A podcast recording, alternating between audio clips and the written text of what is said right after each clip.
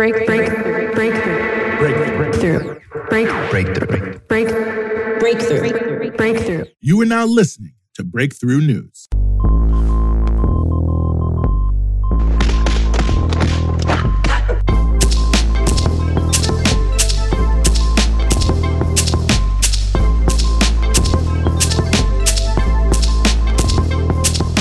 It's 5 p.m. You're listening to Breakthrough News, and this is the Punch Out.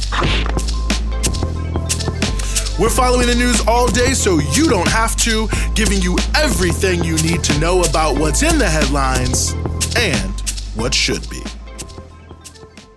And yes, we are back here on the Punch Out, 22nd of October, 2021. Very happy to be back with you here on the show.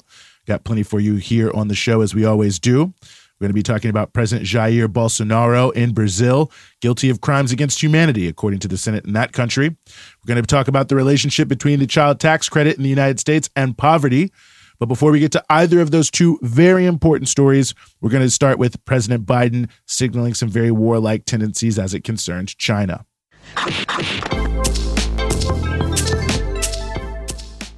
Last night in a town hall, President Joe Biden was asked if the U.S. would come to Taiwan's defense if there was a conflict between the province and the People's Republic of China. He responded, quote, yes, we have a commitment to do that, end quote. The statement has caused reverberations around the world because, in fact, the U.S. does not have a commitment to do that. And the statement implicitly suggests the U.S. is abandoning the one China policy, which has governed relations between the two countries on the issue since the 1970s. The issue is very fraught given the sensitivity of this issue among Chinese people. The relevant context is this Taiwan is a part of China. It has been for hundreds of years. It exists as a separate entity because of the Chinese Revolution of 1949. Back then, the broad masses of the country supported the Chinese Communist Party over the previous government of Chiang Kai shek.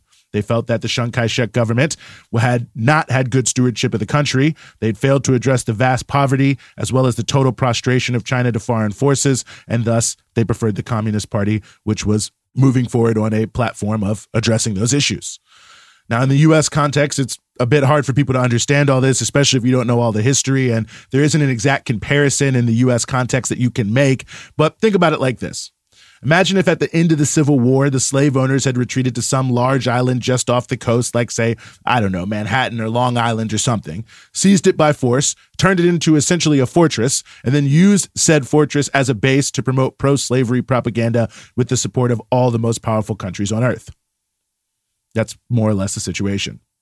While that may seem overdrawn to many in the West, to people on the Chinese mainland, that's how it feels that the remnants of a deeply unjust system are ensconced in Taiwan and being used as a lever against the new system, which started in 1949, which is viewed as having righted many of the previous wrongs, and that, in fact, it's being used very cynically by powerful nations that fear China's exercise of self determination. So, again, it's a very sensitive issue for China and the Chinese people. So, to have relations with the People's Republic of China, the PRC requires countries to adhere to a quote unquote one China policy. The one China policy does not say that countries cannot have dealings with Taiwan. In fact, China does not discourage economic relations with Taiwan and has its own close economic links with the island and heavily encourages Taiwanese businesses and cultural institutions to work on and with the people of the mainland. In fact, the whole concept of one country, two systems that applies in Hong Kong and Macau is also very much about Taiwan. And the idea of reconciling Taiwan with China peacefully, even if it takes many decades, is the official policy of China. In Taiwan as well, there are forces, capitalist forces even, who also desire a reconciliation over some period of time. The one China policy simply means that other countries will not recognize Taiwan as a country, that they recognize there is just one China, and that the issues between the two entities are for them to work out, and that other nations won't encourage the forces in Taiwan who want to declare formal independence, nor will they recognize any form of formal independence. The U.S. adheres to the one China policy as a matter of policy, and relations between the U.S. and the region of Taiwan are governed by something known as the Taiwan Relations Act. The TRA does not offer any guarantees to defend Taiwan. And in fact, the official U.S. policy since the TRA was established has been known as quote unquote strategic ambiguity, which really just means that the U.S. probably would not go to war with China over Taiwan, but wants to maintain a bit of mystery there so that they can use the militarization of Taiwan as a chip against China and broader geopolitical games.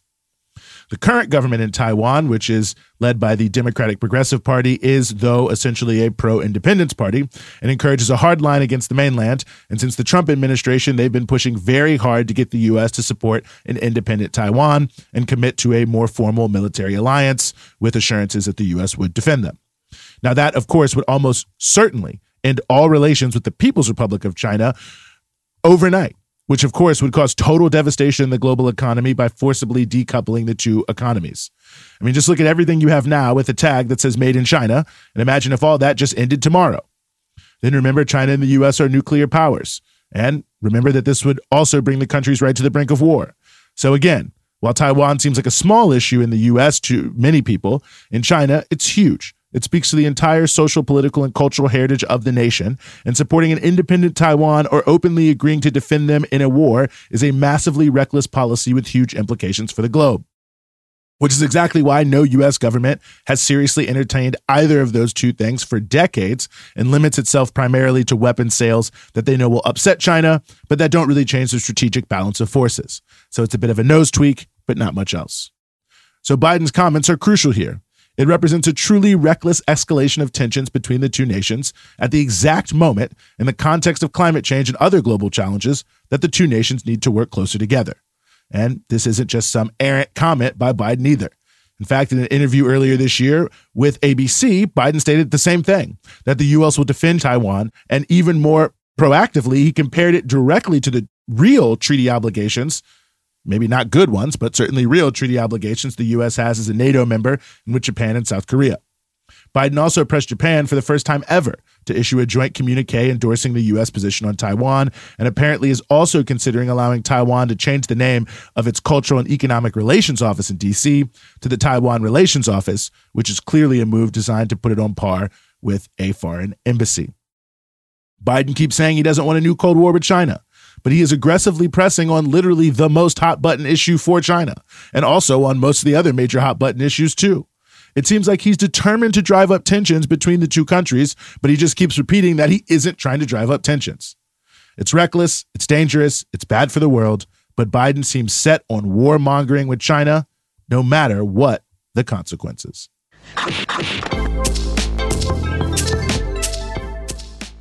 The Center for Budget and Policy Priorities has released new research on how lower income people are using the child tax credit.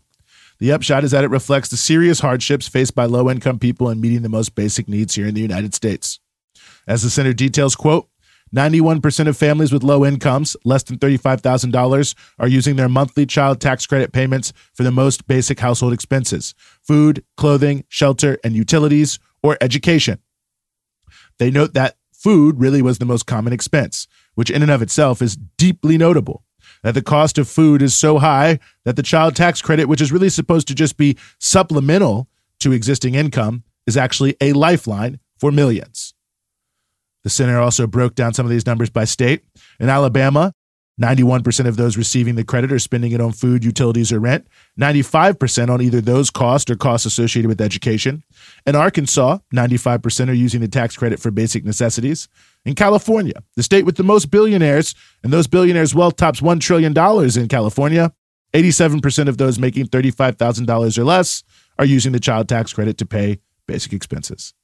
In fact, the lowest percentage on this was recorded in New Hampshire, where 75% of those making $35,000 or less are using the child tax credit for basic expenses. This, of course, speaks to the importance of the tax credit, but it also speaks to the absolute shame of this nation that despite being the richest country in the history of countries, millions of families are struggling so much to do basic things like eat that the few hundred dollars a month tax credit is a critical lifeline.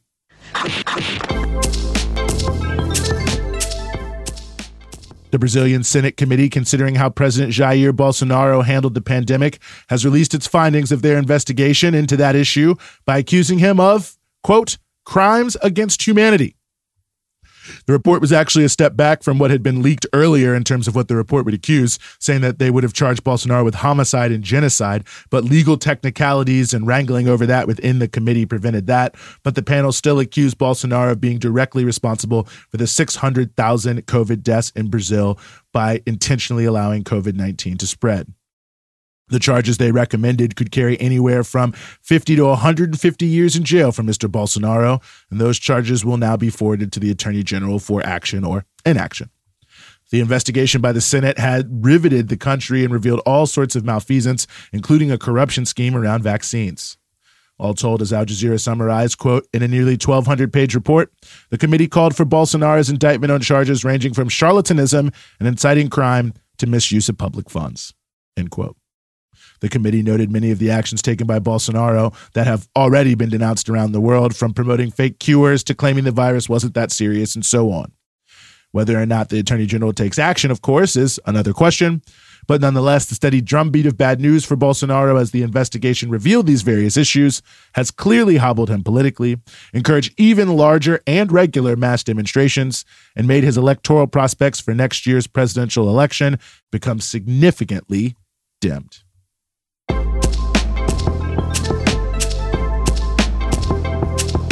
That's the punch out for today. We're with you Monday through Friday, 5 p.m. here in New York East Coast Standard Time, 2 p.m. in Los Angeles Pacific Standard Time, and 9 p.m. GMT.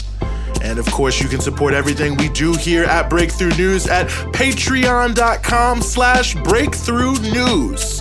It's your patronage that keeps all of our offerings here at Breakthrough News moving forward. And of course, you can check us out across all your social media platforms Instagram, Twitter, Facebook at BT Newsroom.